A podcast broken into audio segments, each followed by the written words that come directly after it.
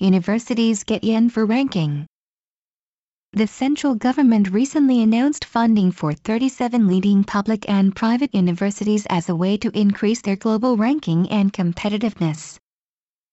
The 37 chosen universities will receive annual grants for up to 10 years to increase the number of foreign teachers, raise admissions from overseas and, if all goes right, improve the international ranking of Japanese universities.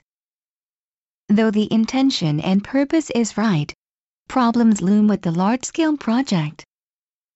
While 37 universities were selected, no mention was made of the other 67 schools that applied.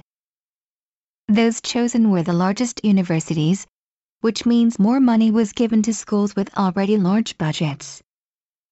Smaller universities or those with a teaching-based or liberal arts curriculum were left out. The allocation of new funds included a new ranking of universities into Type A or Type B, based on how likely the central government thought they were to be able to internationalize. Ranking universities in this way seems to add another element to the already competitive nature of higher education in Japan. Coordination between universities about programs and techniques would be a positive step, but that seems unlikely. Plans for hiring more foreign faculty, for expanding study abroad programs and for developing more courses and programs in English or other languages are all admirable undertakings. But simply counting the number of publications or foreign teachers will not be enough. Tacking the word global onto current practices is meaningless. What really matters is how students are taught. A greater focus on teaching students how to think, act and function in global settings should come first. Improving the quality of research through grants or other financial support may end up benefiting professors' careers more than students' learning.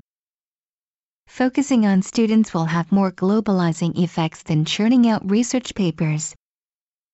To really globalize education, students need to undertake challenges that are the norm in universities worldwide students must be supported to study abroad, learn other languages and acquire experience through internships that connect them to the wider world.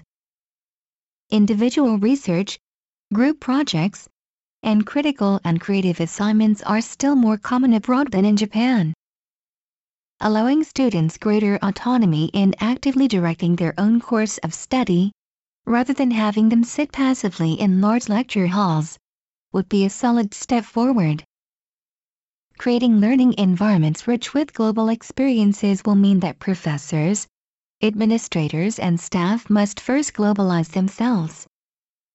Reorganizing departments, updating curriculum and holding professors accountable for the quality of their teaching are important steps.